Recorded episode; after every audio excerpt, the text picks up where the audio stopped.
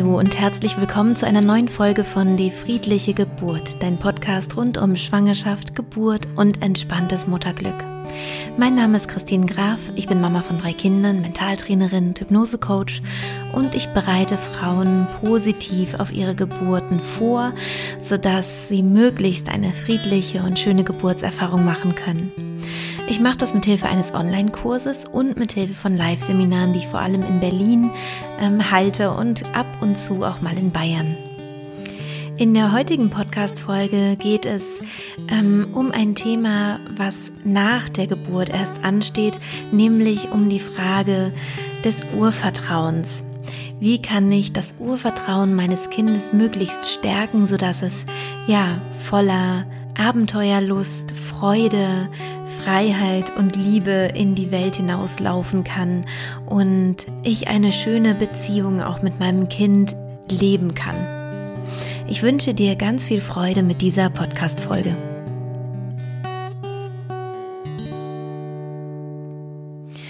Heute in dieser Podcast-Folge soll es also um das Thema Urvertrauen gehen. Wie kannst du das Urvertrauen deines Kindes so stärken, dass es ein selbstbewusster Erwachsener wird, der das Gefühl hat, dass er sein Leben selbst gestalten kann und sich sicher fühlen kann in der Welt. Anlass für diese Podcast-Folge war für mich der Film Die Elternschule, von dem du vielleicht auch schon gehört hast.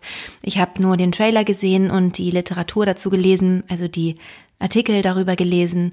Ähm, große Zeitungen in Deutschland haben sich da ähm, ja dazu geäußert und Stellung bezogen, was mich sehr irritiert hat zum Teil. Also ich bin froh, dass ein großer Diskurs aufgeploppt ist in unserer Gesellschaft und das war sicher nötig. Ähm, ich habe nämlich gar nicht gewusst, dass ähm, ja, dass da anscheinend Diskussionsbedarf besteht. Es ist ein Film, der in einer Gelsenkirchener Klinik ähm, ja gedreht wurde, eine Dokumentation, äh, wo man ja mit Familien arbeitet, wo die Kinder sich nicht so verhalten, wie sich das die Erwachsenen wünschen und wo man mit äh, sehr, sehr, ähm, wie soll ich das sagen, umstrittenen Methoden versucht, die Kinder dazu zu bringen, sich so zu verhalten, wie sie möglichst wenig stören und wie sie es den Eltern möglichst leicht machen, sage ich mal so.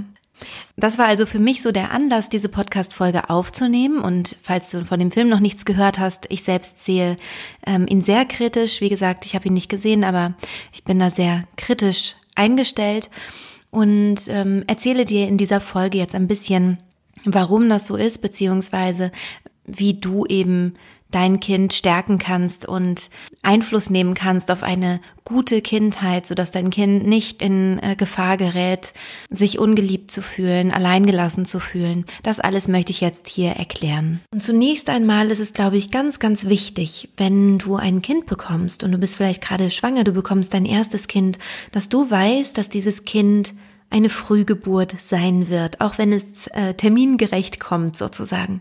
Das heißt, Kinder Menschenkinder werden zu früh geboren. Das liegt daran, dass wir Menschen einen sehr großen Kopf haben und damit die Geburt gut verlaufen kann und das Becken einfach groß genug ist für das Kind, werden die Menschenkinder zu früh gebor geboren. Das kannst du gut sehen, wenn du uns mit ähm, Säugetieren vergleichst, mit anderen Säugetieren, ähm, dass da die Tiere ja dann auch nach der Geburt direkt zum Beispiel aufstehen und laufen, ähm, dass sie sich selber wirklich festhalten können, die kleinen Äffchen zum Beispiel. Und ja, dass sie eigentlich schon sehr selbstständig sind und schon sehr, sehr viel können, wenn sie auf die Welt kommen. Das heißt also, die ersten 24 Monate unseres Kindes, also die ersten zwei Jahre ungefähr, mindestens aber das erste Jahr, also aller mindestens das erste Jahr, ist unser Kind eigentlich noch nicht so richtig lebensfähig. Also es braucht uns stärker als die ähm, Tierkinder ihre Mütter brauchen. Ähm, unsere Kinder sind also eigentlich noch äh, Embryos sozusagen im Mutterleib und müssen jetzt eben außerhalb des Mutterleibes zurechtkommen. Das bedeutet, Kinder im ersten Lebensjahr und auch im zweiten Lebensjahr ähm, sind überhaupt nicht in der Lage, dich zu manipulieren Also das können sie einfach gar nicht, sondern sie begreifen sehr viel weniger als Tierkinder in dem Alter und sind einfach nur absolut abhängig von ihrer Mutter. Das bedeutet, sie brauchen die Nähe der Mutter, sie brauchen das Gefühl, ihr nah zu sein.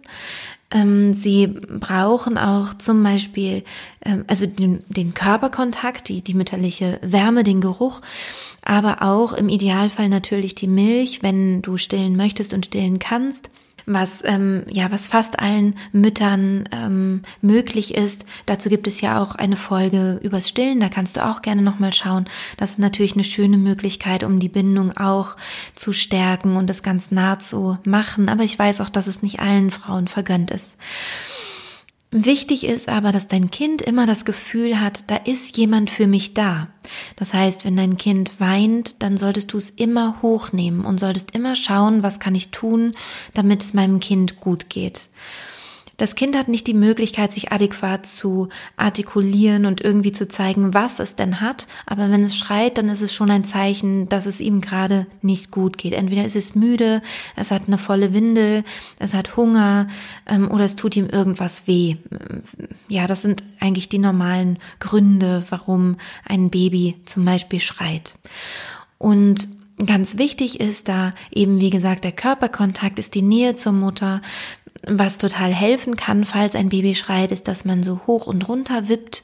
Und wenn du das Gefühl hast, es schreit ganz, ganz viel, dann macht es wirklich Sinn, auch mal zu gucken, was können denn da die Ursachen sein. Also ähm, zum Beispiel mal einen Osteopathen aufzusuchen, einen Ergotherapeuten oder vielleicht auch mal eine Schreiambulanz ähm, zu Rate zu ziehen. Ansonsten schreien Kinder eigentlich nicht. Also die schreien nicht, weil sie irgendwie sagen, mir ist langweilig oder ähm, ich bra brauche jetzt mehr Aufmerksamkeit von dir. Aber auch mit der Aufmerksamkeit ist es so eine Sache, dass ich merke, dass viele Eltern Angst haben, sie könnten ihr Kind verwöhnen, indem sie sagen, ähm, der will ja nur Aufmerksamkeit oder die will ja nur Aufmerksamkeit. Aufmerksamkeit ist das Grundrecht eines Kindes. Ein Kind braucht Aufmerksamkeit. Das ist ein Grundbedürfnis. Und es ist sehr, sehr wichtig, dass du deinem Kind diese Aufmerksamkeit gibst. Und es ist relativ egal, ob du deinem Kind zu Beginn seines Lebens diese Aufmerksamkeit gibst oder ob du das irgendwann später tust. Du wirst diese Aufmerksamkeit dem Kind geben müssen. Von daher stimmt es nicht ganz, was ich gerade gesagt habe. Es ist nämlich nicht egal, wann du es ihm gibst, denn die Stufen bauen aufeinander auf. Das heißt, wenn du deinem Kind am Anfang alles gibt, gibst, was es benötigt, dann kann das Kind auf dieser Stufe aufbauen. Also aus dem Gefühl von Urvertrauen, von ich bin umsorgt, mir wird alles gegeben, was ich brauche, ich bekomme einfach alles, genau wie ich auch im Bauch alles bekommen habe, was ich brauchte kann dann dein Kind auch irgendwann freier werden und zum Beispiel sich trauen, ähm, in die Welt hinauszugehen mit einem gesunden Urvertrauen. Wenn du deinem Kind in irgendeiner Phase seines Lebens wenig Aufmerksamkeit gibst, also weniger als es braucht, dann wird es sich das irgendwann später holen müssen, und da wird es vielleicht sehr unangenehm sein. Also es kann zum Beispiel sein, dass ein Kind, das als Baby sich hat weglegen lassen, dass sehr wenig Aufmerksamkeit bekommen hat, das vielleicht mit sehr umstrittenen Erziehungsmethoden ähm, dazu gezwungen wurde, alleine zu schlafen oder was auch immer zu lernen, ähm, das also seine eigenen Bedürfnisse runtergeschraubt hat und einfach nur funktioniert und kooperiert hat dass dieses Kind später zum Beispiel ähm, total schwierig wird im Kindergarten oder total schwierig in der Grundschule oder aber noch viel später dann in der Pubertät plötzlich Schwierigkeiten bekommt, Drogen nimmt oder sonst irgendetwas. Das heißt, wann du Energie und Zeit und Kraft in dein Kind steckst, ist von deinem Zeitaufwand her ähm, ja, egal kann man wieder nicht sagen, weil du hast eigentlich mehr Aufwand später, um die Probleme dann aus der Welt zu räumen, die du vorher hättest verhindern können. Das heißt eigentlich, wenn du dem Kind gleich gibst, was es braucht, dann kommen diese ganzen Probleme gar nicht zustande. Das heißt also, dein Kind fühlt sich einfach wohlgeborgen und behütet, beschützt und dann kommt es nicht in die Not, ähm, irgendwann durchzudrehen und ein schwieriges Kind in Anführungszeichen zu werden. Die beste Möglichkeit also, eine entspannte Kindheit mit deinem Kind zu erleben und vor allem auch eine schöne und glückliche Kindheit ist, dass du schon deinem Baby alles das gibst, was es braucht. Wenn also ein Baby irgendwo liegt, wenn du es hingelegt hast und es fängt an, so Geräusche zu machen, dass es aufwacht und irgendwie unzufrieden klingt, nimm es sofort hoch. Ein Baby ist ein Tragling, so nennt man das auch. Das heißt also, es gehört zu den Säugetieren, die von ihren Mamas getragen werden. Das ist der natürliche Ort für ein Baby. Wenn du in der freien Wildbahn wärst, würdest du niemals dein Kind auf den Boden legen. Da würde es, so hilflos wie es ist, natürlich sofort gefunden werden von wilden Tieren. Das heißt also, in der Natur würden wir es die ganze Zeit tragen. Und das ist auch der Instinkt des Babys. Das heißt, wenn ein Baby auf dem Boden liegt oder auch in der Wiege liegt, das ist also egal, aber weg von den Eltern und es schreit, dann heißt es, dass das Kind den, das Gefühl hat, den Instinkt hat, den Impuls hat, zu zeigen, dass es in Gefahr ist. Und diese Gefahr wird wirklich existenziell gefühlt. Wenn du dein Kind dann schreien lässt, merkt das Kind auf der einen Seite, aha, ich überlebe. Also es wird mir nichts Schlimmes passieren, es passiert mir nichts lebensbedrohliches, wenn ich hier liegen bleibe. Aber auf der anderen Seite lernt das Kind, Egal wie sehr ich schreie, egal wie sehr ich die Nähe meiner Mutter suche zum Beispiel, wie sehr ich mich echauffiere und, und ja wirklich aus voller Seele schreie und mich bemerkbar mache, es nützt nichts, ich bin komplett ohnmächtig, ich kann nichts bewirken in dieser Welt, es wird mir nicht geholfen, es ist niemand für mich da. Es gibt ein Buch, das heißt, jedes Kind kann schlafen lernen. Ähm, sehr viele von euch äh, werden jetzt aufstöhnen, weil sie das Buch schon kennen oder davon schon gehört haben und andere, die jetzt hier zuhören, vielleicht ihr erstes Kind erwarten, kennen das Buch noch nicht oder haben vielleicht sogar Positives davon gehört. In diesem Buch ist es so, dass den Kindern gezeigt wird, wie sie schlafen lernen können, in Anführungszeichen, beziehungsweise wie den Müttern gezeigt wird, den Eltern gezeigt wird, wie sie ihren Kindern das beibringen können. Da ist es so, dass ein Kind in ein, in ein Kinderzimmer äh, gebracht wird, hingelegt wird und man geht wieder raus und immer in einem bestimmten Abstand, in einem bestimmten zeitlichen Abstand, wo das Kind halt schreit, geht man wieder rein und sagt, es ist alles gut, beruhigt das Kind und geht wieder raus.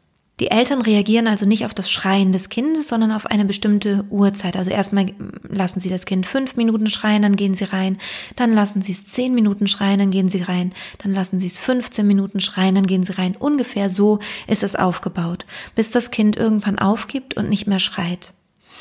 Und ich habe gerade vorhin schon erklärt, was dann in dem Kind passiert. Es ist nämlich nicht so, dass das Kind dann einfach nur lernt, ist alles gut, es ist alles sicher, ich fühle mich sicher beschützt und geborgen und deswegen schlafe ich ein, sondern das Kind lernt, ich habe keine Chance, ich bin absolut ohnmächtig, es bringt nichts, ob ich schreie, ob ich weine, ob ich das tue oder nicht tue, niemand kümmert sich, es ist keiner für mich da.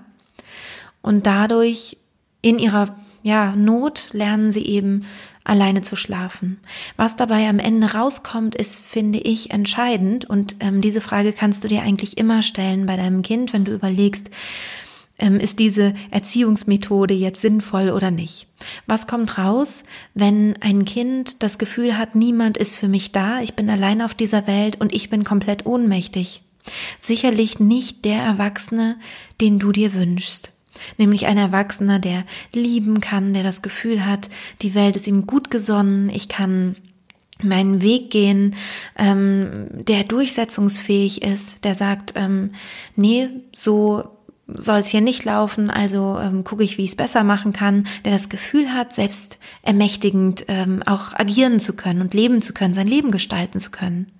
Was dabei rauskommt, sind ängstliche Menschen, sind Menschen, die kein Urvertrauen haben, sind Menschen, die ähm, Angst haben, verlassen zu werden, die Angst haben, nicht geliebt zu werden zum Beispiel. Diese ganzen Geschichten, das kommt dabei raus. Ich glaube, das kann am leichtesten klar werden an diesem Beispiel, wenn du einen Perspektivwechsel einnimmst. Wenn du davon ausgehst, ein Kind ist noch unterentwickelt. Sein Gehirn kann die Sachen noch nicht fassen. Ein Kind manipuliert nicht. Nicht in dem Alter. Also als Baby schon mal gar nicht. Als Kleinkind nicht. Manipulation oder die Angst vor Manipulation können wir eigentlich generell aufgeben, aber da komme ich vielleicht mal ja, in einer anderen Folge dazu, weil das Thema Pädagogik ist doch ein großes Thema. Und jetzt erstmal soll es wirklich um die, um die frühkindliche Entwicklung gehen. Das heißt, dein Baby, dein Kleinkind manipuliert dich nicht. Dein Baby, dein Kleinkind zeigt dir nur seine Bedürfnisse und es ist gut, wenn du diese Bedürfnisse stillst. Wenn du schon ein Kind hast oder zwei Kinder, dann hast du dein Baby eben im Tragetuch. Dann hast du es eben immer bei dir am Körper. Ich hatte meine Tochter zum Beispiel, ich hatte ja schon zwei Söhne, habe dann meine Tochter gehabt. Ich hatte sie die meiste Zeit auf dem Rücken, sobald sie eben gut im, äh, in der Trage im Rücken sitzen konnte, sobald es gut ging. Ich hatte sie vorher vorne am Bauch und habe habe einfach meinen Alltag gemacht und die hat vorne am Bauch oder hinten auf meinem Rücken halt geschlafen, gespielt, gemacht und getan und wenn sie gemuckt hat, dann habe ich sie runtergelassen, dass sie auf dem Boden spielen konnte. Also ich habe immer geguckt, ähm, dass es ihr gut geht und dass sie zufrieden war. Was dabei raus kommt oder rausgekommen ist, ist ein total fröhliches, offenes, abenteuerlustiges Mädchen, das genau weiß, was es will, das ähm, total empathisch ist. Es ist nämlich nicht so, wenn Kinder wissen, was sie wollen, dass sie dann anfangen, alle zu tyrannisieren, sondern es ist so, dass sie weiß, was sie will und dass sie auch zum Beispiel total merkt, wenn es mir nicht so gut geht und dann ankommt und sagt, Mama, bist du müde? Komm, ich bring dich ins Bett. Solche Sachen kommen dann eben auch. Das heißt, diese Angst, man würde Tyrannen heranziehen, wenn man ihnen alles gibt, was sie wollen. Ähm, diese Angst ist unbegründet. Denn das Schöne, was passiert, ist, dass man in Kontakt tritt mit diesem Menschen, dass man eine Beziehung aufbaut mit seinem Kind. Und diese Beziehung, wenn die voll Liebe geprägt ist und stabil ist, dann lernt das Kind durch diese Beziehung, über diese Beziehung und nicht über Erziehung oder über Verbote und so weiter, sondern über die Beziehung. Und da ist es natürlich auch wichtig, dass du authentisch bist. Zum Beispiel, dass du deine eigenen Grenzen kennst und warst und dass du authentisch diese ähm, Grenzen oder, oder dein, deine Persönlichkeit rüberbringst. Das heißt, wenn bei mir zum Beispiel ein Punkt erreicht ist, wo ich sage, ich kann nicht mehr, ich bin total müde, ich habe den ganzen Tag gearbeitet, danach meine Kinder gehabt und jetzt bin ich wirklich KO, dass ich dann auch genau das kommuniziere, dass ich auch zeige, ich kann nicht mehr und dass ich dann nicht noch versuche irgendwie schwammig, ja klar, dann machen wir noch dies, dann machen wir noch das, sondern dass man dann eben auch wirklich sagt, tut mir leid, ich äh, ich brauche jetzt mal hier irgendwie eine Auszeit, ich kann nicht mehr. Es ist jetzt natürlich für größere Kinder was ich jetzt gerade gesagt habe. Gut ist aber immer, wenn die Kinder spüren, wo du bist, dass sie spüren, ist die Mama oder der Papa, sind die, ähm, wo ist ihre Kontur sozusagen, ja, wo wo ist Kapazität zum Buch vorlesen und so weiter und wo ist ihre Grenze, wo hört es auf, weil sie einfach, weil du einfach nicht mehr kannst. Das ist ganz, ganz wichtig, sonst haben sie das Gefühl, die ganze Zeit in einen Pudding reinzuhauen. Wichtig ist also, dass du nicht aus Prinzip irgendwie sagst, Nein oder irgendwie versuchst, das Kind dann im Nebenzimmer schlafen zu lassen, obwohl das Kind weint und du eigentlich den Impuls hast, das ist nicht richtig, es fühlt sich für mich als Mutter nicht gut an. Ich will da eigentlich hingehen, aber ich mache es mal aus Prinzip nicht, weil das Kind soll ja lernen und soll ja nicht verwöhnt werden. Ähm, das ist sozusagen das Schlimme. Also wenn du, wenn du nicht nach deinem Impuls handelst, sondern wenn du irgendwas künstlich, äh, künstlich machst, also eine künstliche Grenze setzt, eine künstliche ähm, Erziehungsmethode, Strafe oder sonst irgendwas machst, was auch keinen, was auch keinen wirklichen Wert hat, wenn man länger und ernsthafter darüber nachdenkt. Aber es ist eben schon gut, zu signalisieren, jetzt kann ich nicht mehr oder jetzt ist genug oder so. Also das ist eben auch ganz wichtig. Das heißt, dass dein Kind dich immer gut begreifen kann. Ein Beispiel von mir ist, dass ähm, meine Tochter immer bei mir im Bett geschlafen hat und ähm, ich habe sie auch nie alleine einschlafen lassen, sondern ich habe immer daneben gelegen. Das hat sich für mich richtig angefühlt. Meine Tochter hat es auch ähm, so gebraucht und gewollt und da komme ich gleich nochmal zu, dass ich sowieso der Meinung bin, dass Kinder beim Schlafen in die Nähe des Rudels gehören, in die Nähe der Eltern, damit sie sich einfach auch unbewusst im Schlaf wohlfühlen können, wissen, dass sie beschützt sind, dass sie da einfach so ein Urvertrauen eben auch entwickeln können. Also habe ich immer neben meiner Tochter gelegen, zwei Jahre lang. Und meine Tochter von meinen drei Kindern war wirklich die, die am längsten brauchte, immer um einzuschlafen. Also ich habe mich vielleicht so um sieben mit ihr hingelegt und wenn ich Glück hatte, hat sie um neun geschlafen, aber gerne auch mal um halb zehn oder zehn. Und das bedeutet, ich war meist selbst sehr, sehr erschöpft am Abend, bin dann meist auch noch mit ihr eingeschlafen. Erst wenn ich eingeschlafen bin, ist sie dann auch eingeschlafen, dann bin ich wieder aufgewacht und doch nochmal aufgestanden. Also es war irgendwie für die erste Zeit für mich total okay. Und irgendwann merkte ich nach zwei Jahren, ich mag nicht mehr. Ich mag einfach nicht mehr. Ich, äh, ich will wieder einen Abend für mich haben. Und das Schöne ist, wenn du auf so einen Impuls wartest, also wenn du wirklich im Kontakt bist mit deinem Kind, glaube ich auch, dass du den Impuls sehr natürlich bekommst. Also dann, wenn eigentlich dein Kind auch bereit ist. Das heißt, ich hatte irgendwann so richtig von einem Tag auf den anderen das Gefühl, so langsam muss das mal ein Ende nehmen. Sie muss es irgendwie lernen, alleine einzuschlafen, wenn ich im Nebenzimmer bin. So, und wie mache ich das jetzt? Und dann, mein Kind war ja schon zwei Jahre alt, die hat schon ganz gut verstanden, was ich gesagt habe. Da habe ich sie einfach gesagt. Und dadurch, dass es so getragen war von meinem Gefühl, hat sie es total akzeptiert. Und sie war ja auch sehr, sehr genährt in diesen zwei Jahren. Also wir hatten ja jeden Abend diese Stunden zusammen und sie war immer an meinem Körper. Das heißt, sie war irgendwie äh, satt. Also sie hatte alles, was sie brauchte. Und dann habe ich gesagt, du, ich glaube, du lernst jetzt mal alleine einzuschlafen. Und ähm, ich lasse die Tür auf, wir lassen hier ein kleines Lichtchen an, du hörst mich, wenn was ist, rufst du mich. Dann hat sie gesagt, okay, und dann hat sie es probiert und die ersten zwei, drei Nächte war es noch am Abend so ein bisschen schwierig, dass sie mich auch ab und zu gerufen hat. Sobald sie mich gerufen hat, bin ich gekommen, habe gesagt, was ist denn? Alles gut, habe sie gestreichelt, sie gesagt, okay. Und dann hat sie eben wieder versucht, äh, selber einzuschlafen. Und dann bin ich wieder raus. Das Lustige war, dass mir dann aufgefallen ist, dass sie viel schneller einschlafen konnte, wenn ich nicht neben ihr war. Also dass sie dann oft schon nach einer halben Stunde geschlafen hat. Ich habe sie also auch da nicht weinen lassen, um Gottes Willen, ja, sondern ich habe einfach klar gemacht, ich brauche das jetzt irgendwie, für mich ist es jetzt genug. Und, ähm, und dadurch hat sie das irgendwie nehmen können und ähm, hat das sehr, sehr gut dann alleine hingekriegt. Wenn sie da geschrien hätte, geweint hätte und äh, ich gemerkt hätte, sie schafft es nicht, sie kriegt dann Angst, wäre es für mich keine Frage gewesen, ich wäre wieder bei ihr gewesen. Denn ihr setzt oder du setzt das Fundament für ein ganzes Leben. Und was sind dann zwei, drei Jahre Schlafbegleitung? Zwei, drei Jahre deines Lebens. Du wirst vielleicht 80, 90, 100 Jahre alt. Drei Jahre für dein Kind als Basis für ein ganzes Menschenleben, das sollte es wert sein. Und ich weiß, es, es ist anstrengend. Ich weiß, wovon ich rede. Ich weiß auch, dass ein Familienbett anstrengend sein kann. Dass du einen Fuß in der Nase hast, dich plötzlich jemand tritt und dies und das und jenes. Aber es ist die Basis für ein Menschenleben. Und ein Familienbett, das hast du ja gerade schon ein bisschen raushören können, ist für mich die beste Möglichkeit, einem Kind das Gefühl von Vertrauen, von Urvertrauen mitzugeben.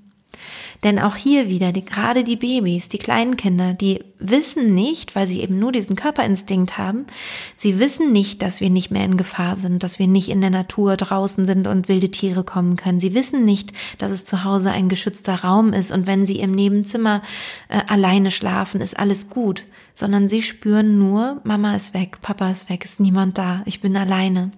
Und wenn du zum Beispiel eine Tür zumachst von einem Zimmer, also das Kind dich nicht mehr sehen kann, bist du für das Kind weg.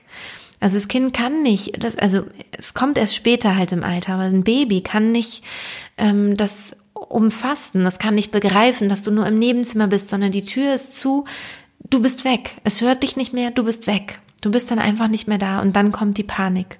Und diese Panik gilt es wirklich zu vermeiden. Das heißt, dass dein Kind immer das Gefühl haben sollte, du bist ganz nah und wenn es ruft, bist du sofort da. Das ist ganz, ganz, ganz wichtig für die Bildung des Urvertrauens. Und das bedeutet nicht, dass du die ersten zwei Jahre nicht mehr abends mal ins Kino gehen kannst oder so. Nein, das bedeutet es nicht. Die ersten Monate schon. Also da finde ich, sollte man wirklich ganz beim Kind sein. Aber irgendwann kannst du natürlich mal mit einer Freundin ins Kino gehen oder mal weg sein. Aber dann sollte jemand anderes da sein. Also am besten natürlich ähm, der Papa oder äh, die zweite Mama oder die Oma oder irgendwie so eine vertraute Person, wo das Baby oder das Kind halt weiß und ja sich wohlfühlt und das Gefühl von zu Hause eben auch hat. Und was, glaube ich, beruhigend sein kann für dich zu wissen, ist, dass Kinder immer die Beziehung wollen und die wollen auch immer kooperieren. Das heißt, Kinder wollen auch, dass es dir gut geht. Das ist das Beispiel, was ich vorhin meinte, dass meine Tochter dann manchmal fragt, Mama, geht's dir nicht gut? Bist du müde? Oder irgendwie sowas. Das heißt, das, was du, was du vorlebst, wie du mit deinen Kindern bist, das spiegeln sie auch. Und ich finde es ganz toll, was, was da auch wieder Jesper Juhl, den habe ich ja schon öfter erwähnt, was er da sagt. Er sagt, das Problem ist nie das Kind. Nie, sondern es sind immer die Eltern.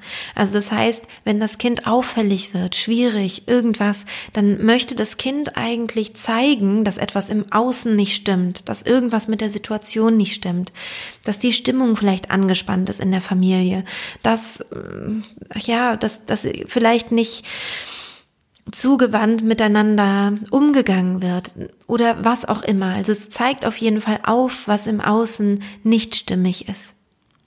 Das heißt, du brauchst keine Angst haben, dein Kind zu verwöhnen. Erstmal die ersten Jahre sowieso nicht. Du kannst ein Baby nicht verwöhnen. Es geht nicht. Es ist eigentlich, macht sie es nochmal klar, es ist eigentlich ein Embryo in deinem Bauch. Da ist nur nicht genug Platz, beziehungsweise würde es dann nicht gesund geboren werden können. Deswegen wird es außerhalb des äh, Bauches getragen. Ein bisschen wie ein Känguru in dem Beutel. Es gehört an deinen Körper. Es gehört nah ähm, zu dir. Und du kannst es einfach nicht mit Liebe und Nähe verwöhnen. Das geht nicht. Und auch später, wenn das Kind größer wird, geht es immer um die Beziehung. Und einmal kurz, um was vorwegzunehmen, was ich, denke ich, sicher in einer anderen Podca Podcast-Folge noch äh, sagen werde, auch um da den Druck rauszunehmen. Natürlich machen wir alle Fehler. Es gibt nicht die perfekten Eltern, gibt es einfach nicht. Wir werden alle irgendwann mal unsere Kinder angeschrien haben oder mal anschreien. Ich glaube, es gibt niemanden, der nicht mal zur Weißglut getrieben wurde von seinen Kindern. Das ist einfach so, das ist ganz natürlich. Das heißt nicht, dass es gut und richtig ist, aber es ist natürlich und es ist auch okay. Was du dann machen kannst, wenn du merkst, oh Mist, ich habe, oh, ich habe gerade was gemacht, das war nicht okay, ist das Wichtigste, dass du hinterher zu deinem Kind gehst, wenn du dich wieder beruhigt hast und dich entschuldigst und sagst, sagst es tut mir leid. Denn was das Kind dann lernt, und das ist wieder so, dass du eben schaust aus der Perspektive des Kindes, was entsteht. Was dabei entsteht, ist ein Bewusstsein darüber, sich zu entschuldigen, ist überhaupt nicht schlimm. Ich als Kind kann mich auch entschuldigen, weil meine Eltern können es ja auch. Also das scheint nichts Verwerfliches oder Schlimmes zu sein, sondern das geht. Und ähm, meine Eltern haben Fehler.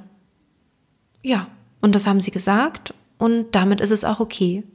Und Kinder sind sehr, sehr schnell bereit zu verzeihen. Das ist auch manchmal fast erschreckend. Also die sind, wenn man sich da entschuldigt, eigentlich sofort so, dass sie sagen, ist doch kein Problem, Mama, ich war auch irgendwie zu laut oder ich war auch, es war auch blöd, was ich gemacht habe oder so. Es ist ganz, ganz erstaunlich, wie, wie sozial Kinder eigentlich sind. Und da kommen wir auch wieder zu dem, also schließt sich so ein bisschen der Kreis. Kinder sind soziale Wesen. Hab keine Angst, deine Kinder zu verwöhnen. Das ist gerade in den ersten Jahren wirklich auch nicht möglich. Und mit Liebe kannst du niemals dein Kind verwöhnen. Auch nicht dein pubertierendes Kind oder dein erwachsenes Kind.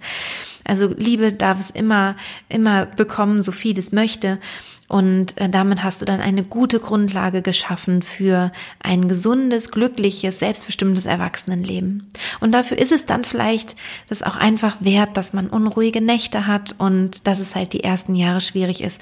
Und ich habe, also vielleicht schwierig ist, vielleicht ja auch nicht. Also ich äh, kenne Phasen, die so sind und die so sind. Also beides. Und das ist auch ganz normal.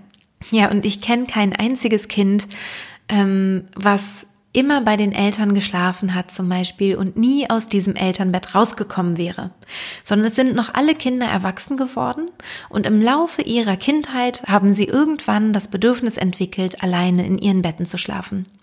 Und da ist es auch wichtig, dass du schaust, was ist dein Bedürfnis, was ist das Bedürfnis der Kinder und dann eben guckst, wie kann man eine gute äh, Lösung finden, einen guten Kompromiss finden. Bei mir war es zum Beispiel mal so, dass ich, ähm, dass ich nicht mehr schlafen konnte im, im Familienbett Bett. Also es waren einfach fünf Personen in diesem Bett, drei Kinder, zwei Erwachsene.